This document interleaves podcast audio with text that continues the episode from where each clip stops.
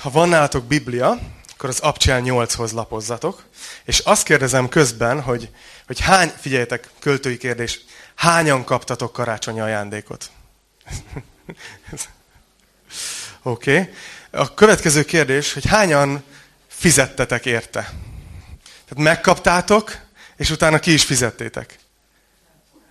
Oké? Okay? Veletek beszélgetünk majd a végén.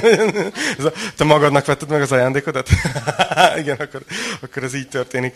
Ugye az ajándék az általában olyan dolog, amit megkapunk, és nem az van, hogy valaki átnyújt neked egy szép ajándékot, hogy tessék itt egy új telefon, és te pedig előhúzod a pénztárcát, hogy és akkor mennyi lesz. Hanem az ajándék az általában valami olyan dolog, ami, ami pont attól ajándék, hogy ingyen, ingyenes.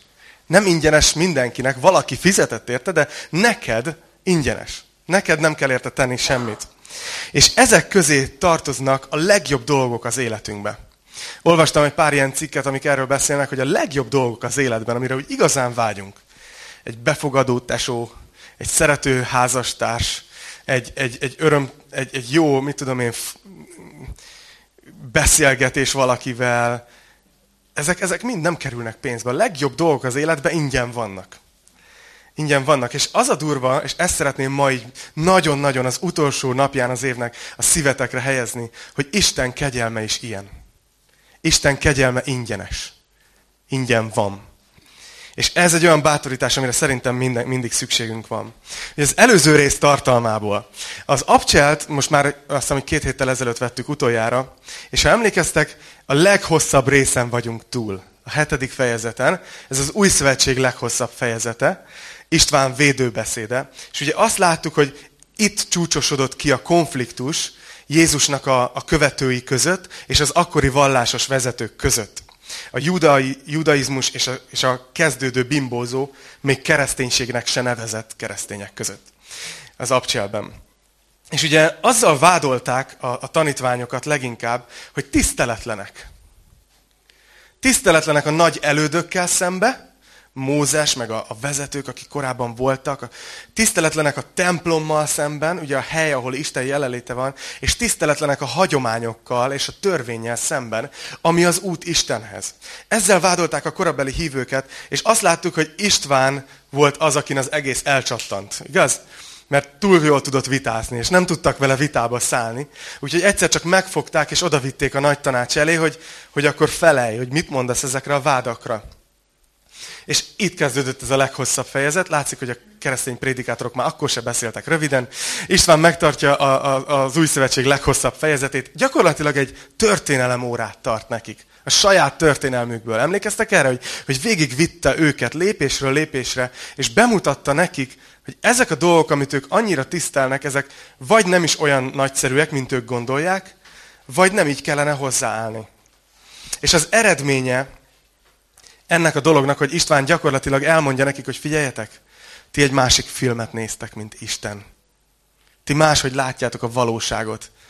A törvény az jó, de ti nem tartjátok be. Az elődök nagyszerűek, de nem azért, mert ők, ők olyan jó emberek voltak, hanem mert bíztak Istenben. És egyébként a ti őseitek mindenkit megöltek, akit Isten küldött. Minden profétát, és most Jézus is megölték. És István oda jut a beszéde végére, hogy azt mondja, hogy, hogy ti mindig ellene, szegültek, ellene szegültek a Szentléleknek. És nagyon durva, ebben a, ezen a ponton az történik, hogy nem bírják tovább hallgatni őt.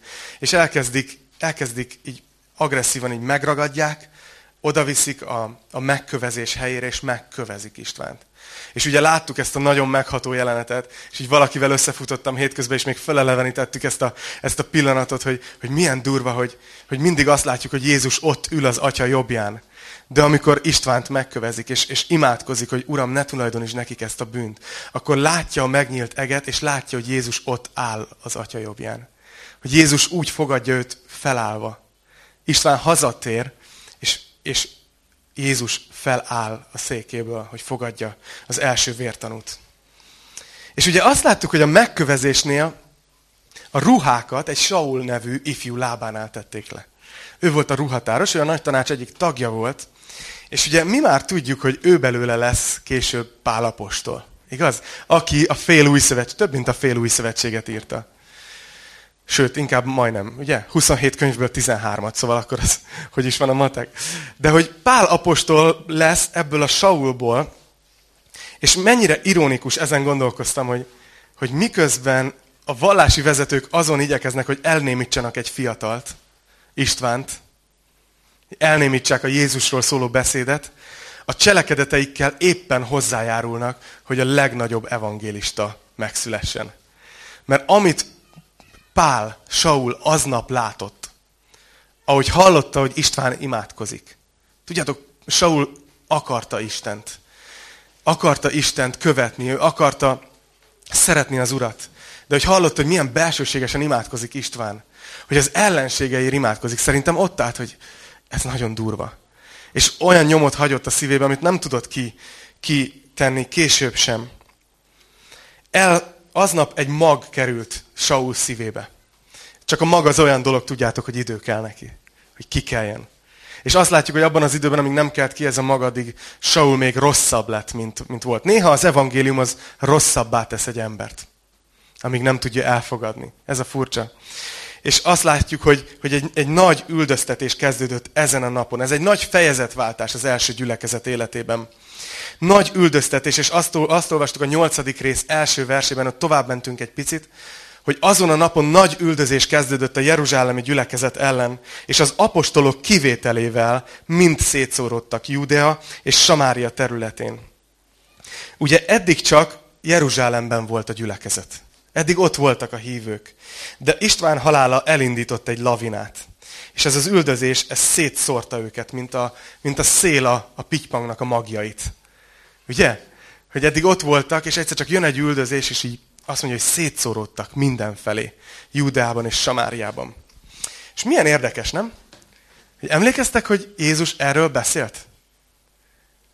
Hogy erőt kaptok, amikor eljön a Szentlélek rátok, és tanúim lesztek Jeruzsálemben, Júdeában, Samáriában és a föld végső határaig. És ma ezt látjuk, ahogy megtörténik ez a második dolog. Hogy ott az első hívők összebútoroztak. Jézus soha nem mondta nekik, hogy költözzetek össze, alapítsatok kommunát, legyetek együtt. Ő azt mondta, hogy menjetek el, tegyetek tanítványá minden népet. És ma végre megtörténik, hogy mennek. Milyen érdekes nem, hogy az Abcsel 1.8-ban, amit mondott Jézus, az a 8.1-ben teljesedik be. Hogy végre elindul a gyülekezet, végre mennek. És, és elindul egy ilyen spontán misszionárius mozgalom. Nem volt víziós este, nem volt adománygyűjtés, nem volt semmi. Csak így spontán módon kirobbant az evangélium Júdeába és Samáriába. És itt kezdődik az a része a könyvnek, ami a kedvenc, ami miatt a kedvenc könyvem az Abcsel. Misszió menni, vinni az evangéliumot. És nagyon remélem, hogy mire véget érünk az abcsellel, hát kitörölhetetlenül fölébred a szívetek a misszióra. ez, az, ez az imádságom. Nézzétek, Abcsel 8.4, innen folytatjuk ma. Hogy mi történt azokkal, akik szétszóródtak az üldözés miatt. Azt mondja, hogy akik pedig szétszóródtak, elmentek és hirdették az igét. Ennyire egyszerű. Ez történt velük. Nagyon, na, nagyon, nagyon tetszik ez nekem. Hogy elmentek, és hirdették az igét. De nagyon furcsa belegondolni abba, hogy eddig nem mentek, hogy, hogy végül is nem azért indultak el, mert engedelmesek voltak. Belegondoltak ebbe, hogy Jézus megmondta, hogy menjetek el, de ők inkább azt mondták, hogy mindenek közvala. Tudod, tehát inkább itt, itt maradunk együtt. És hogy végül ami ráveszi őket, hogy engedelmeskedjenek, Jézus parancsának, hogy menjetek el az egész világra, ami végül ráveszi őket, az nem az ő engedelmességük, hanem az üldöztetés. Egy kellemetlenség. Hogy nem azért mennek, mert ott vannak egy ima alkalmon, és érzik, hogy Uram, mi menni akarunk, tudod, érezzük, hogy erre indítasz, hanem az életükért futnak. Mentik az írhájukat. Néha Isten ezt is használja. Talán a mi életünkben is. És szerintem mindannyian úgy vagyunk, nem, hogy, hogy jobban szeretnénk úgy engedelmeskedni az Úrnak, hogy, hogy megértjük, és azt mondjuk, hogy igen, Uram, és megteszem engedelmességből. De Isten néha megengedi, hogy legyen egy, egy üldöztetés, egy nehézség az életedben, egy nehéz körülmény, nem tudom, egy munkahelyi változás, bármi más, amivel kimozdít a komfortzónádból, és végre beállsz az Isten akaratába. És nem hiszem, hogy Isten ilyen haragosan csinálja. Csak mint egy apuka, egy kicsit így megpöcköli őket, hogy akkor menjünk, jó? Ez volt a terv, hogy megyünk. És azt látjuk, hogy Isten használja Sault. Milyen fura, nem? Még meg se tért. De már arra használja ezt az apostolt, hogy terjedjen az evangélium. Elindul a legnagyobb spontán missziós mozgalom Pál hatására, aki még nem is hívő, hanem üldözi a hívőket, férfiakat és nőket vet börtönbe, és keresi mindenhol, és azt mondja, hogy, hogy, hogy, hogy ő, ő, így fel volt, tehát a belseje fel volt háborodva. Úgy üldözte a hívőket. Na nézzük, mi történik. Mi történik a, a következő versben, amikor szétszóródnak, hirdetik az igét. Azt mondja, hogy Fülöp lement Samária városába, és ott hirdette nekik a Krisztust. A sokaság egy szívvel és egy lélekkel figyelt arra, amit Fülöp mondott. Amikor hallgatták őt, és látták azokat a jeleket, amelyeket tett. Sok megszállottból ugyanis hangos kiáltással kimentek a tisztátalan lelkek. Sok béna és sánta is meggyógyult, és nagy öröm volt abban a városban. Szóval most megint így, tudjátok, csinálja ezt Lukács, mint egy jó filmrendező, hogy kizumol, bezumol. És eddig kizumolt, hogy egy nagy üldöztetés kezdődött, és most bezumol újra egy emberre, Fülöpre, és nézzük, hogy mi történik velük. Ki, ki ez a Fülöp? Fülöp, emlékeztek, hogy hét diakónust választottak ki, akik ilyen gyakorlati szolgálók voltak, az asztaloknál szolgáltak, hogy a görög nyelvű özvegyek ne érezzék magukat diszkriminálva. És ott volt egy név felsorolás, és ott volt benne István, a következő volt Fülöp. Egyébként kettővel arrébb ott van Timon. És Pumbát nem találtam, de ez csak... Oké. Okay. Béna volt. Szóval az a lényeg, hogy, hogy Fülöp az egyik ennek a hét diakonusnak. Tehát ő nem egy apostol, ő nem Jézus 12 tanítványa közül az egyik, hanem Fülöp az egyik diakónusz, aki egy ilyen gyakorlati szolgáló volt Jeruzsálembe, de amikor beköszöntött az üldöztetés, akkor, akkor mennie kellett neki is, és ő Samáriába ment, azt olvassuk, és azt, azt, azt olvassuk, érdekes, mert az előző versben csak azt mondta, hogy hirdették az igét, akik elmentek. De ez mit jelent hirdetni az igét? És itt nagyon konkrétan megmondja, hogy Fülöp lement Samária városába, és ott hirdette nekik a Krisztust. Nem tudom, hogy, hogy mennyire tudatosul bennünk így, így általában, hogy, hogy nekünk a dolgunk, nekünk a bizonyságtételünk, az evangéliumot hirdetni, az nem az, hogy elmondjuk, hogy én hogy tértem meg. Az része a, a történetünknek, de maga az üzenetünk, amit nekünk hirdetni kell a világban, az Krisztus. Fülöp lement Samáriába, és hirdette nekik a Krisztust. Pálapostól ezt mondta korintusi levélben, hogy, hogy mert mi nem önmagunkat hirdetjük, hanem Krisztus Jézust, az Urat. És azt hiszem, hogy, hogy ez a célunk gyülekezetként is, ez a célunk emberekként is. Nem az, hogy népszerűsítsünk egy szervezetet, nem az, hogy beszervezzünk bárkit egy szervezetbe. Nem a, tudjátok, egyetlen egy dolgunk van. Felkelteni a világ érdeklődését Krisztusra, és átadni az üzenetet, ami Krisztus, mert, mert ő a megoldás a, a, a világnak. Nem, nem mi vagyunk a megoldás. Nem a gyülekezetbejárás a megoldás, nem a vallásosság, nem az erkölcsösség. A megoldás egyedül, amikor valaki bízik Krisztusban. Abban, amit ő elvégzett a kereszten. És ezt látjuk, hogy Fülöp elment és hirdette nekik a Krisztust. És érdekes, hogy Samáriába megy. Beugrik erről nektek, hogy Samária kb. milyen hely volt. Samária az egy olyan hely volt, ahol, ami eddig mindig negatív fénybe került szinte elő. Mindig egy ilyen kölcsönös lenézés volt a zsidók és a samáriaiak között. Azért, mert 600 évvel korábban beteljesült az, amiről múlt héten tanítottam, hogy Ézsaiás profétált 800 évvel korábban, hogy az asszírok elfoglalták Izraelt, és ezt a részt különösen Samáriát, és azt csinálták, hogy Samária területéről deportálták a közép és a felső osztályt. Az értelmiséget, a gazdagokat. És ott hagyták az alsó osztályt. És betelepítettek pogány népeket erre a területre, akik aztán házasság révén összekeveredtek az ott élő zsidókkal, és így kialakult egy ilyen kevert nép, ami nem csak, nem csak így, nem, nem csak így ilyen szempontból volt kevert, hanem, hanem vallásilag is. Vallási szempontból is nagyon lenézték őket, mert nem az igazi judaizmus tartották. És kölcsönös volt ez a lenézés. Annyira, hogy nem tudom, hogy emlékeztek erre a jelenetre, amikor, amikor János és Jakab még Jézussal jártak, és, és samáriai faluba akartak bemenni, és nem fogadták be Jézust. És azt mondták, hogy mi lenne, hogyha sült húst csinálnánk belőlük? Tudod, jöjjön le tűz az égből, emészze meg őket. Tudod, ez volt a hozzáállásuk a samáriaiak. Mennyit ér egy samáriai? Ennyi, tüzelő. Kb. így voltak a zsidók a samáriaiakkal. Aztán emlékezhettek arra, amikor Jézus beszélgetett egy asszonyjal a kútnál, Samáriában. Ki nagyon lehidalt. Eleve azért, hogy egy férfi hogy szólít meg egy nőt, de hogy egy zsidó, egy samáriait. Ők nem voltak beszélő viszonyba. Ilyen előítéletek vannak. És tudjátok, az ellenség az nagyon szereti, amikor az emberek között ilyen, ilyen előítéletek vannak. Amikor az emberek között ilyen lenézés van, hogy, hogy te csak azért, mert valamelyik csoporthoz tartozol, akár egy népcsoporthoz, vagy bármi más csoporthoz, lenézel egy másik csoportot. Nagyon örül az ellenség. Mert szépen meg éket ver közénk. Én azt gondolom, hogy az ördög nagyon szereti az etnikai és a politikai konfliktusokat. Nagyon szereti a lenézést. Azt gondolom, hogy az ellenség élvezi, amikor a magyarok, tudjátok, azt mondják, hogy szörös talpú román. Most kimondom a dolgokat, figyeljetek. Igaz? Nagyon élvezi, amikor azt mondjuk, hogy a részbőrűek. Így beszélünk a cigányokról. Nagyon élvezi, amikor ilyen kaján vigyorral zsidó vicceket mesélünk egymásnak. Mert, mert megoszt minket. Előítéletek vannak a szívünkben. És nem azért mondom ezt, hogy bűntudatotok legyen, hanem egyszerűen azért, hogy lássátok, hogy, hogy Isten szíve teljesen más. Azt hiszem az ellenség nagyon élvezi, amikor ellenkezést tud szítani, nem csak népek között, hanem mondjuk férfiak és nők között. Nagyon élvezi, amikor a férfiak csak ciknek tekintik a nőket. És úgy is bánnak velük. És mesélik a kollégájuknak, hogy hallod, az asszony megint mit talált ki? Szerintem nagyon élvezi az ellenség, amikor éket ver férj és feleség közé. És nagyon élvezi, amikor a nők meg arról beszélnek, hogy igazából minden férfi egy kisgyerek, csak megnőtt.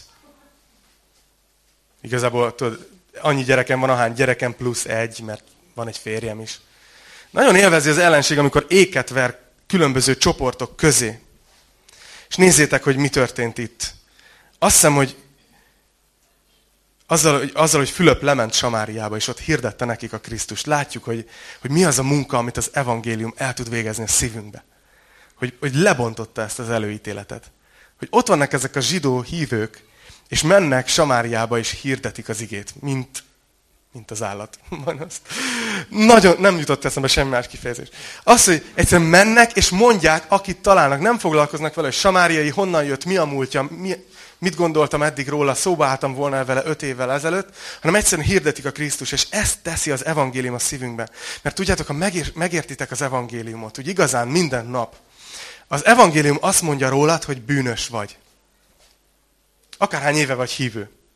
Azt mondja, hogy te nem tudsz eleget tenni Isten elvárásának, hogy tökéletes legyél. De ő úgy döntött, hogy elküldi a fiát, hogy meghalljon helyetted a kereszten. És ha te hiszel ebben, amit ő megtett, érted, akkor az ő szemében tökéletes leszel és elfogadott. És az a durva, hogy ez ugyanúgy igaz minden egyes népre, minden egyes emberre. Akármilyen a haja színe, akármilyen a bőre színe. Akármilyen a nemzetisége, akármilyen viszonyban voltál vele, vagy a néped volt az ő népével az evangélium lebontja a falakat. És ezt mondja János apostol, hogy szeretteim, szeressük egymást, mert a szeretet Istentől van. Isten folytatja, és nagyon durvát mondja, azt mondja, hogy, hogy aki szeret, az Istentől született, és ismeri Istent, aki pedig nem szeret, az nem ismerte meg Istent. Mert Isten a szeretet.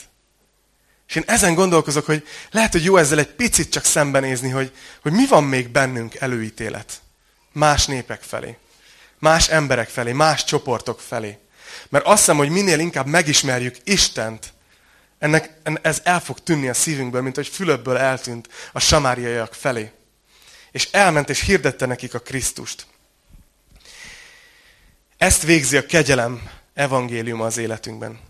Szóval a Fülöp elment, és nézzétek meg, mindjárt olvassuk tovább, de kétfajta reakció van az emberekben. Az egyik, ami történik, mikor Fülöp hirdeti Krisztust, azt mondja, hogy figyeltek arra, amit mondott, amikor hallgatták őt.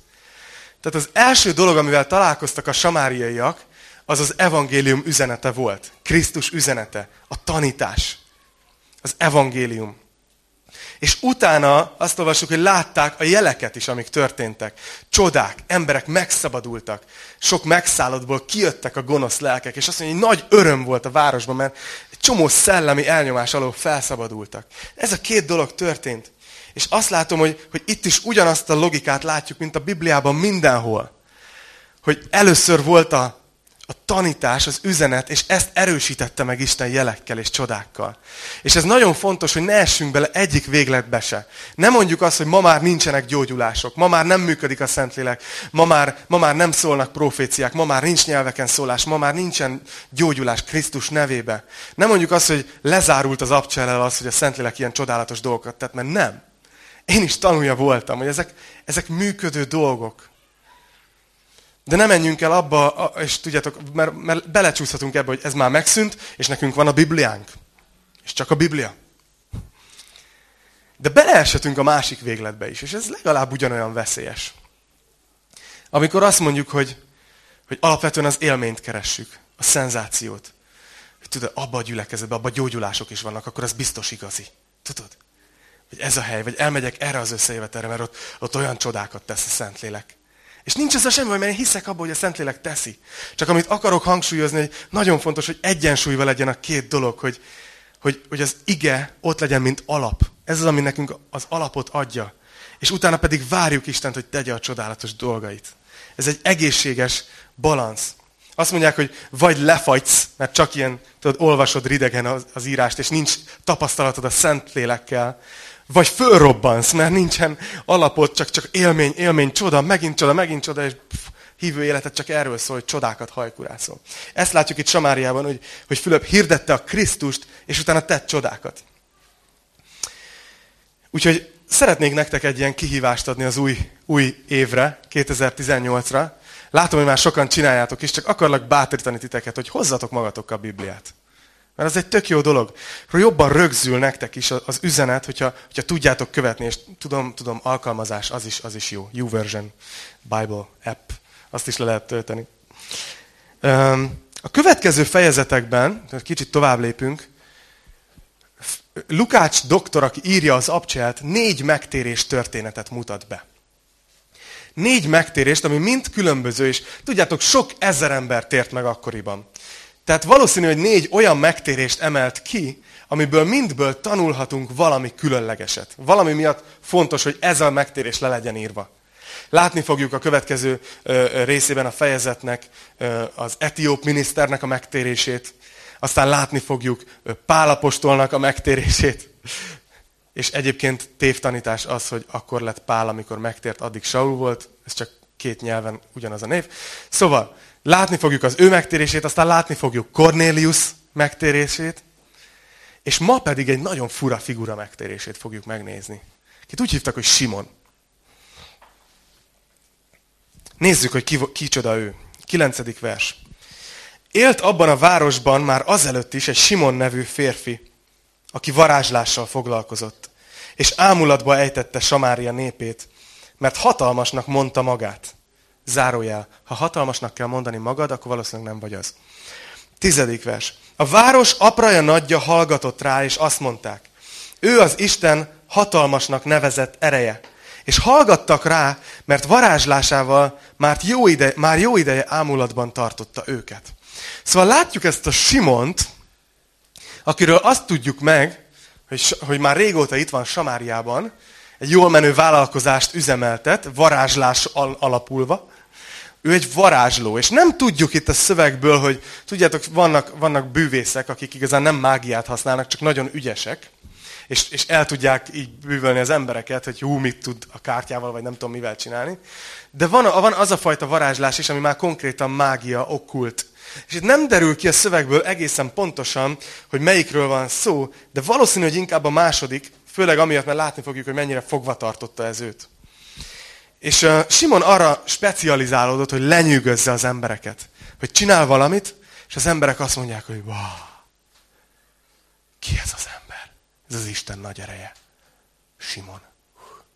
Tudod, hogy csodálják. Simon erre specializálódott, ő ezt akarta kiváltani az emberekből, és mellesleg jól megért, megélt ebből. Talán egészen addig, amíg Fülöp meg nem érkezett. Nézzétek, mi történt. A samáriaiakkal, addig, akik addig hallgattak rá, addig ámulatban tudta őket tartani. Azt mondja, hogy 12. versben, hogy de amikor hittek Fülöpnek, a samáriaiak, aki az Isten országáról és Jézus Krisztus nevéről szóló öröm evangéliumot hirdette, megkeresztelkedtek férfiak és nők egyaránt. Simon maga is hívő lett. Majd miután megkeresztelkedett, Fülöp mellé szegődött, és amikor látta, hogy jelek és nagy csodák történnek, egészen elámult. Észreveszitek, hogy mindig ez a szó jön itt, hogy elámult, elámította, ámultak. És itt most az történt, hogy Simon ámult el. Amikor Fülöp megjött, amikor megjött Istennek az igazi ereje, akkor Simont ez lenyűgözte. És azt olvassuk, hogy hit, és meg is keresztelkedett. És Fülöp mellé szegődött.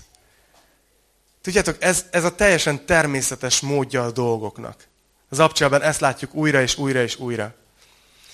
Hogy ez történt, hogy valakinek hirdették az evangéliumot, ő elhitte, és ezért bemerítették.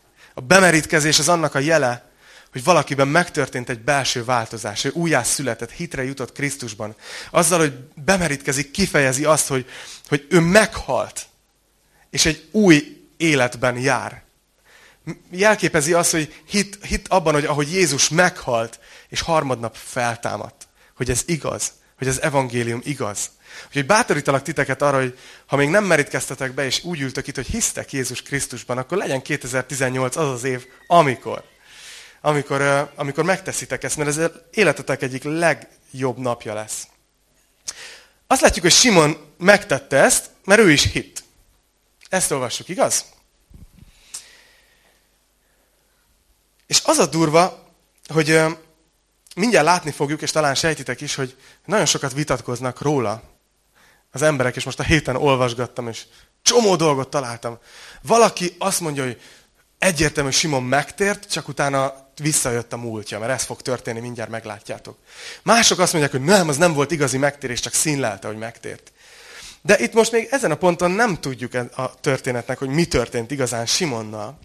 Ami, az, ami biztos, hogy látjuk, hogy megmaradt ez a csodák iránti érdeklődése, hogy, hogy tudod, hogy, hogy mekkora, mekkora dolgokat tesz a Fülöp. És őt ez nyűgözte le, őt nem a tanítás nyűgözte le. Nem a Krisztusról szóló üzenet nyűgözte le, hanem az, hogy ó, micsoda gyógyulások, hú, micsoda csodák. És látni fogjuk, hogy tovább élt benne ez a, ez a varázsló reflex. Azt mondja a 14. versben, amikor meghallották az apostolok Jeruzsálemben, hogy Samária befogadta Isten igéjét, elküldték hozzájuk Pétert és Jánost. Ők elmentek és imádkoztak értük, hogy részesüljenek a Szentlélek ajándékában, mert még nem szállt le egyikükre sem, csak meg voltak keresztelve az Úr Jézus nevére. Akkor rájuk tették a kezüket, és részesültek a Szentlélek ajándékában. Ezen gondolkoztam. Látjátok, hogy kit küldtek az apostolok? Pétert, ki a tanítványok vezetője volt, és kellett még valaki mellé, és János. Emlékeztek, hogy János hogy viszonyult a samáriaiakhoz? Egy pár éve? Szálljon le tűz az égből, emészze meg őket. És gondoljatok bele János helyzetébe, hogy, hogy jön, már pünkösd után vagyunk, és ott ülnek Jeruzsálembe, és ezt hallja, hogy Samária befogadta az igét. Akkor nem fogadták be Jézust, egyből eszébe jutott. És micsoda, Samária befogadta? Nem tudom, lehet, hogy ő jelentkezett. De biztos, hogy Istentől kirendelt út volt neki. Képzétek, egy János megy, és megy Samáriába, ahol évekkel ezelőtt elutasították őket, szóba se álltak velük, és most azt látja, hogy öröm az arcokon, ezek az emberek hisznek Jézusban, ott van egy élő gyülekezet, és szerintem János így, így, így kicsit így, pff, így belül így összeomlik, hogy ú, de elszúrtam. Hú, de rossz, hogy betettem őket egy skatujába. Ú, de rossz, hogy elítéltem őket. Hú, de rossz, hogy én, én meg akartam égetni ezeket az embereket, akik most itt hisznek Jézusban. És tudjátok, mi a nagyszerű nekem? Hogy látni fogjuk azt, hogy, hogy itt ugye János kézrátételével adatott a Szentlélek ajándéka a samáriaiaknak. De hogy miközben Isten végzett egy munkát Jánoson keresztül, ő volt Isten szolgája ebben a helyzetben, közben Isten benne végezte szerintem a legnagyobb munkát. Ő benne végezte a legnagyobb munkát fel kellett ismernie, hogy mit, mi, milyen erők tudnak benne lenni. És azt olvassuk, hogy ez a, szent, ez, a, ez a gyülekezet úgy állt, hogy bemerítkeztek Jézus nevére, amiről az előbb beszéltünk, de a Szentlélek még nem szállt rájuk. Ez hogy lehet? Úgy lehet, hogy nem tudom, emlékeztek erre a hitünk alapjaiból, amikor a Szentlélekről beszéltem, hogy a Bibliában háromféle kapcsolatot találunk a Szentlélekkel. Az egyik az, amikor valaki, valaki még nem tért meg, de azt mondja, hogy a Szentlélek ott van mellettünk. Ez az egyik első határozó mellett, para. És ott van a Szentlélek minden ember mellett ma is a világban, és, és azt mondja, hogy meggyőzi őt arról, hogy ő bűnös, és arról, hogy Jézus a megváltó. És ezt teszi. És abban a pillanatban, amikor valaki azt mondja, hogy elfogadom ezt, elhiszem, hiszek Jézus Krisztusban, tudom, hogy bűnös vagyok, tudom, hogy értem halt meg, abban a pillanatban a Szentlélek beleköltözik az életébe. Bennetek lesz, bennetek marad, ezt mondja Jézus. De van egy harmadik módja a Szentlélekkel való kapcsolatnak, ez a görögben az episzó, ami azt jelenti, amikor valakire rászáll a lélek, vagy betölti. Ez, ez mindig arra vonatkozik, amikor valakit Isten felruház erővel, hogy bizonyságot tegyen róla. Felruház erővel a szolgálatra. Tehát biztos emlékeztek, hogy a tanítványok is megkapták már korábban a Szent Lelket, amikor, amikor hívők lettek, de mégis meg kellett várniuk pünkös napját, hogy ez a harmadik dolog, ez a kitöltés is megtörténjen, amikor olyan, mint a, tudjátok, a kancsóra emlékeztek? Hogy így egy, egyszer csináltam ezt, hogy, hogy egy kancsóba, mint hogyha tudod, beleöntesz valamennyi vizet, akkor van benne. Vagy egy pohárba. De amikor elkezded úgy önteni, hogy túl csordul, ez az a betöltekezés élmény, amikor környezetre is kiállod, erőt ad a szolgálatra. És azt olvassuk, hogy ez a gyülekezet, ők már megtértek, újjászülettek, Isten gyermekei voltak, hittek Jézusban, de ezt a dolgot még nem tapasztalták meg, amikor így erőt kapnak Istentől a szolgálatra. Betöltekezés a Szentlélekkel. És itt Isten úgy döntött, hogy olyan módon teszi ezt meg, hogy senki nem kapja meg külön, hanem megvárják Pétert és Jánost, akik kézrátétellel imádkoznak értük, és akkor megkapták ezt a betöltekezés ajándékát. Ami azért nagyon furcsa, mert, mert hajlamosak vagyunk emberek, hogy olvassunk valamit a Bibliában, és azt mondjuk, akkor ezt így kell csinálni. Hogyha ez akkor így történt, akkor ez mindig így történik. Tudod? Tehát, hogyha a Szentlélek betöltekezés, az így kell, hogy jön valaki, ráteszi a kezét, és imádkozik érted, és akkor majd betöltekezel. De az a furcsa, hogy magában az abcselben, ami egy rövid könyv, négyféle dolog, négyszer látunk ilyen pünkös délményt. Látjuk egyszer pünköskor, amikor a tanítványokra rászáll a Szentlélek, aztán látjuk itt a nyolcadik fejezetben, látjuk majd két fejezettel később Cornélius házában, hogy leszáll a Szentlélek. Látjuk a tizenkilencedik fejezetben, amikor keresztelő János néhány tanítványára száll le a Szentlélek. És az a furcsa, hogy, hogy itt és a 19. fejezetben van kézrátétel. De pünköskor például nem volt. Cornélius házában Péter még a prédikációt se fejezte be, és már megtörtént. Pff. Jött a Szentlélek ajándéka az emberekre. Szóval az a lényeg, hogy Istent nem lehet dobozba zárni. Nem lehet azt mondani, hogy ez így történik. Amit akarok bennetek fölébreszteni, az sokkal inkább az, hogy, hogy vágyjatok erre. Vágyjatok erre. Azt mondja az ige, hogy törekedjetek a szeretetre, és kívánjátok a lelki ajándékokat. Hogy nem tudom, hogy nincs abban semmi gáz, ha valakivel ez még itt nem történt meg. Semmi, semmi gond nincs ezzel. Azzal sincs semmi gond, ha még nem hiszel Jézusban. Remélem, hogy fogsz. Remélem, hogy eljön az a pont, amikor azt mondod, hogy igaza van, én bűnös vagyok, ő a megváltó, hiszek benne. A Szentlélek benned van abban a pillanatban. Ha így ülsz itt, hogy hívő vagy, a Szentlélek benned van. De el tudom képzelni, hogy vagytok úgy, akik nem tapasztaltátok még meg ezt, amikor a Szentlélek betölt a szolgálatra erővel. És, és akarom elültetni bennetek azt a dolgot, hogy ettől ne féljetek, hanem egészséges módon csak vágyjatok erre. Tudod, nem kell tömegrendezvényen részt venni. De imádkozzatok ezért, kérjétek az Urat. Kérjétek az Urat, hogy adja meg ezt nektek, hogy erőtök legyen a szolgálathoz, hogy erővel tudjátok képviselni Jézust. Na nézzük, mi történik Simonnal, a kis karakterünkkel. 18. vers. Amikor látta Simon, hogy az apostolok kézrátételével adatik a lélek, pénzt ajánlott fel nekik. És így szólt, adjátok meg nekem is ezt a hatalmat, hogy akire ráteszem a kezemet, az vegye a szent lelket. Szerintem a legszomorúbb versek a Bibliában. Azt olvassuk, hogy, hogy, hogy Simon ez az ember, akiről nem tudjuk, hogy megtért vagy nem tért meg, talán nem is annyira fontos, de ott volt, megkeresztelkedett, és látta a csodákat, látta, hogy Fülöp miket tesz, hogy gyógyít, csodákat tesz. Egy ponton nem bírta tovább, és előhúzta a pénztárcáját, és azt mondta, hogy mennyi az annyi. Mennyi, Fülöp? Mondd meg, mennyi. Ez nekem is kell. Látjátok, hogy Simon továbbra is vágyik rá, hogy ő legyen a szellemi hatalom, hogy ő rá nézzenek fel az emberek, hogy ő legyen azt mondja, hogy adjátok nekem ezt a hatalmat, hogy akire teszem az én kezemet. Látjátok, a srác maga körül forog, fullra. És azt szeretné, ha mindenki más is ő körülötte forogna, és, és őt csodálnák, mert hiányzik neki ez a mondat, hogy ő az Isten nagy ereje. És azt mondja, adjátok nekem, mennyi? Kifizetem.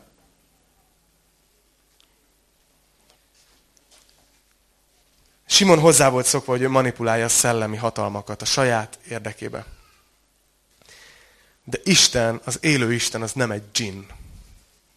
Ő nem olyan, hogyha megfelelő szavakat mondod, akkor megteszi, amit te kérsz. Tudjátok, biztos hallottatok ilyen imádságokat, hogy valaki mond ilyen elég elvadult dolgot, és azt mondja, Jézus nevében. Mint hogyha ettől hirtelen Istennek kötelessége lenne megtenni. Azt, amit mondtunk Jézus nevében. És ne, higgyétek el, hogy nem tiszteletlen akarok ezzel lenni, mert hiszem, hogy erő van Jézus nevében. Teljes szívemmel hiszem. De mi is lehet, hogy belecsúszhatunk időnként ilyen mentalitásba, hogy, hogy legyen meg az én akaratom.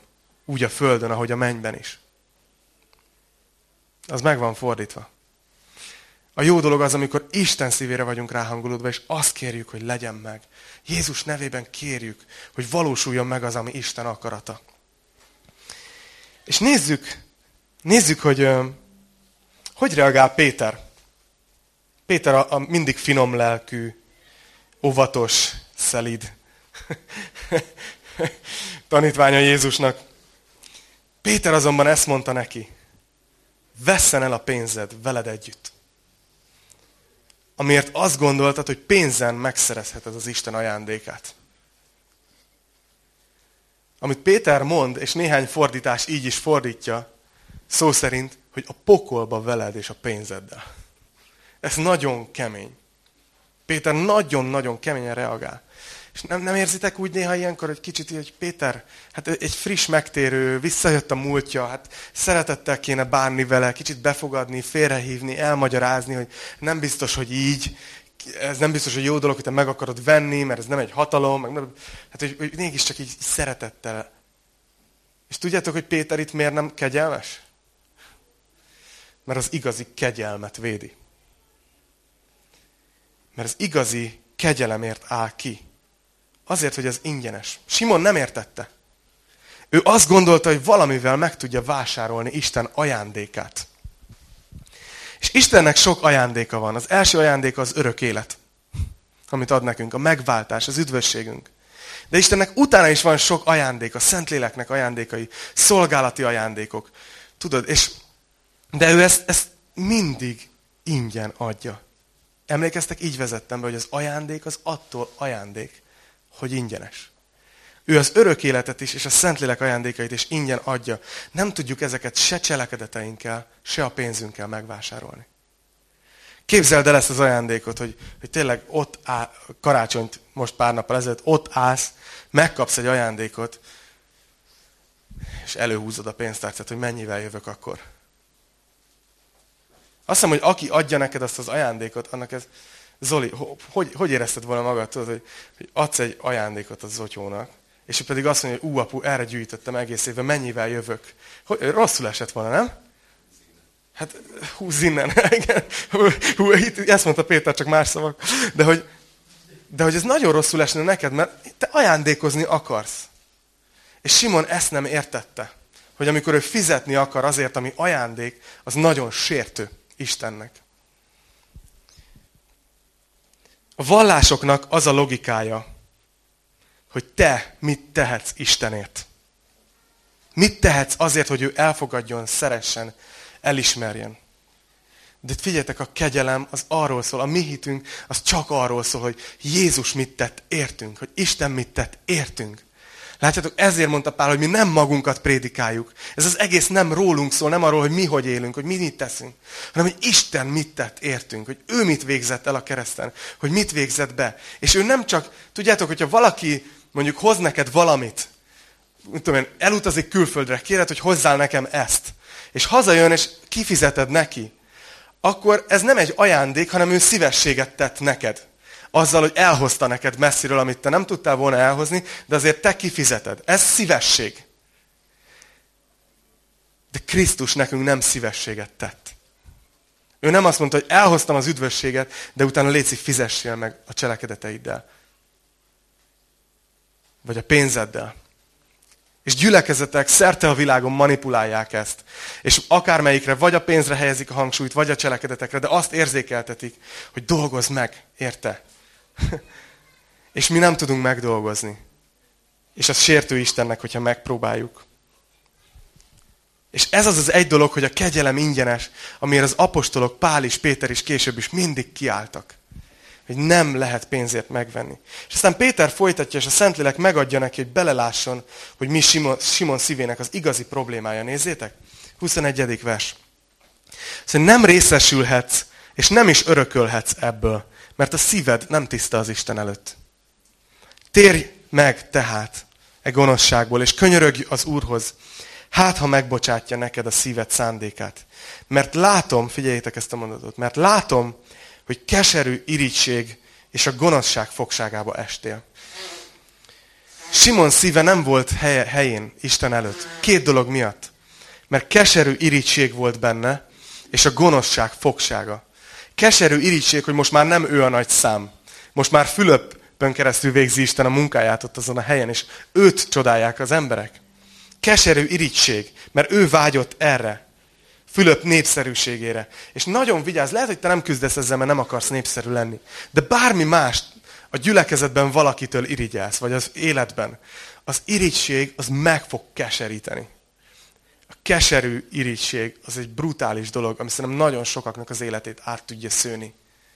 Amikor bármire ránézel, ami a másé, akár arra, hogy hogy néz ki, akár arra, hogy milyen van, akár arra, hogy milyen pozíciója van, tudjátok, vagy milyen, nem tudom, lehetőségei vannak. Szomszéd nője mindig zöldebb, vagy valami. És elkezdesz irigykedni. És ez egy brutális dolog. Simon beleesett ebbe, ő konkrétan itt Fülöpre irigykedett. De azt is látjuk, hogy a gonoszság fogsága, az a gonoszság, amit ő végzett egész addig, annak benne maradt a fogságába, a, a múlt tartotta. És nem tudom, hogy ti hogy vagytok vele. De bátorítalak arra titeket, hogyha már megtértetek, akkor is engedjétek, hogy a Szentlélek kigyomlálja azokat a dolgokat az életetekből, ami, ami még a múlt. Ami még a múlt. Ne, ne ti csináljátok, mert annak csak rossz vége lesz. Vagy elbízzátok magatokat, vagy elkeseredtek.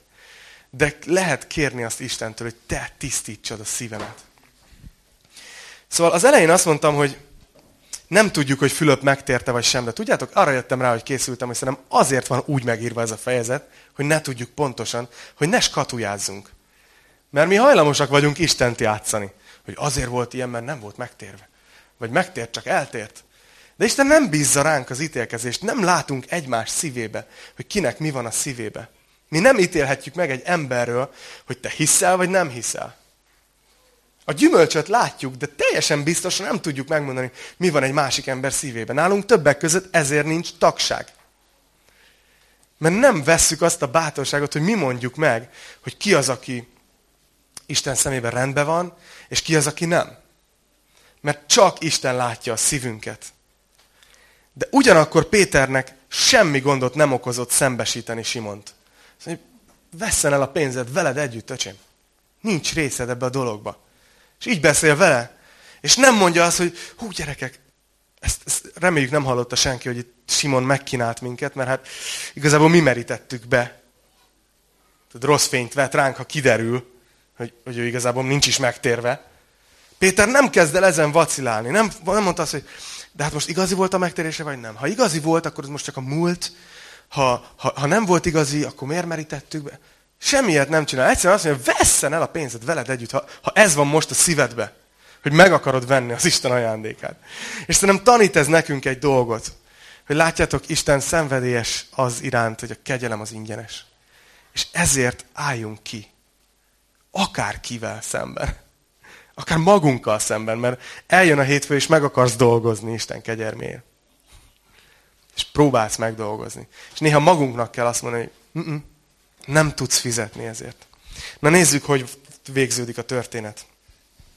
Péter azt mondja, hogy a megoldás a megtérés. Azt mondja, hogy Simon, könyörög Istenhez.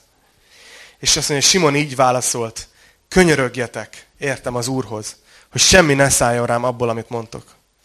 Simon úgy tűnik, hogy nem igazán értette még meg ezt a dolgot. Péter azt mondta, hogy Simon, neked kell könyörögnöd. Neked kell megtérned, megbánod, amit tettél. És Istennel rendezned ezt. De Simon ehelyett azt mondja, hogy ti imádkozzatok értem. Ti vagytok az apostolok. Mint ha még mindig benne lenne ez, hogy tudod, hogy ő rájuk néz, mert ők a nagyok.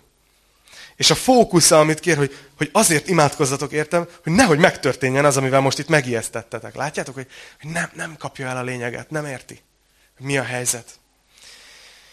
És a hagyomány azt tartja, az egyház hagyomány egyébként, hogy Simon, ezt nem, nem, nem írja a Biblia, ezt csak így tartják számon, hogy Simon végül valóban nem értette a kegyelmet, és vissza is ment, és, és folytatta a varázslást. De az apostolokat úgy tűnik ez nem zökkentette ki. Talán azért is van egy ilyen megtérés történet is ebben, amikor nem is tudod valakiről, hogy megtérte vagy nem. De egy dolog, amit tanulunk az igéből, hogy ahogy térnek meg emberek, egy dologra kell nagyon helyeznünk a hangsúlyt, hogy a kegyelem az ingyenes. Hogy Krisztus tette meg érted azt, amit meg kell tenni, és nem te fogsz tenni Istenért dolgokat. És azt mondja, hogy ők pedig, az apostolok, miután bizonyságot tettek, és hirdették az Úr igéjét, figyeljétek megint, hirdették az Úr igéjét, azután visszatértek Jeruzsálembe, és mit csinálnak? Útközben sok samáriai faluban hirdették az evangéliumot. Ezt látjuk újra és újra.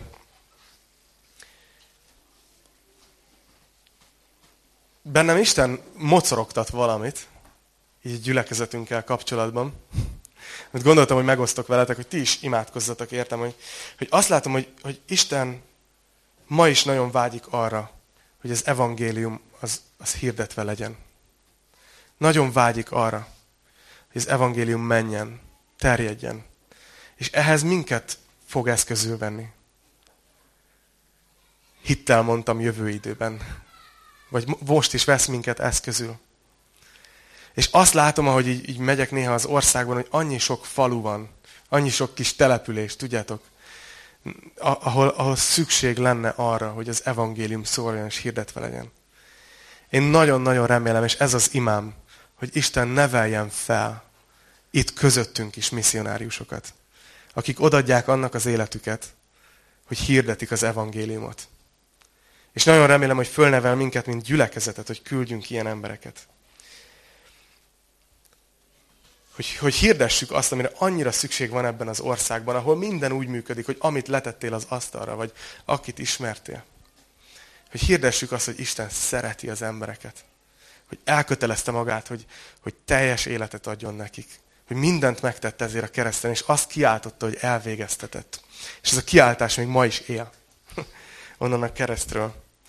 És valami ebben így rámozdul a szívembe. Lehet, hogy a YouTube, lehet, hogy a technológián keresztül, de én nagyon remélem azt, hogy sok-sok-sok magyar otthonba Isten el fogja vinni az evangéliumot rajtunk keresztül, a kegyelem evangéliumát, az ingyenes kegyelem evangéliumát.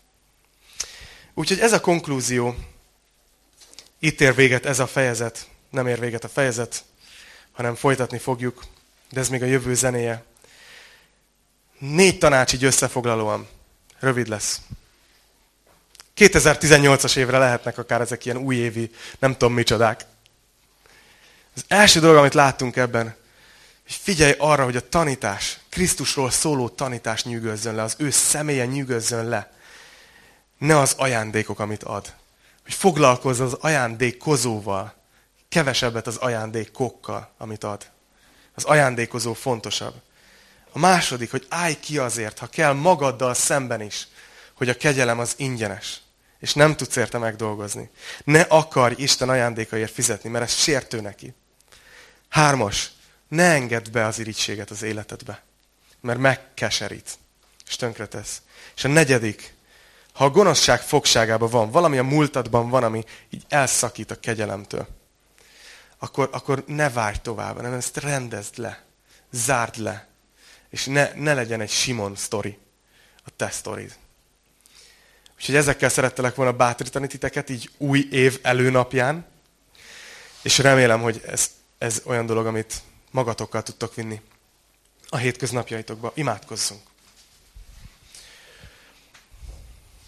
Uram, köszönöm neked azt, hogy te tanítottál minket ezen a szomorú történeten keresztül is. Hogy tanítottál arról, hogy mennyire ez a te szíved, hogy, hogy a te ajándékaidért nem tudunk megfizetni. Nem tudjuk kifizetni a te jóságodat, Uram. És milyen, milyen butaság is, hogy néha megpróbáljuk, Uram. Néha azt hisszük, tudunk valami olyat tenni, ami, amivel mi téged lenyűgözünk. Uram, segíts, hogy ez a 2018-as év, ez a kegyelem éve legyen a számunkra. Amikor igazán megtanulunk elfogadni tőled a te ajándékaidat ingyen. Tudjuk, hogy nem volt ez ingyen, Uram. Tudom, hogy neked az életedbe került. És köszönjük is, hogy megtetted értünk ezt az áldozatot, Jézus. Ott a kereszten. Kérlek, hogy segíts, hogy megerősödjünk a kegyelemben. A te nevedben imádkozok. Amen. Amen.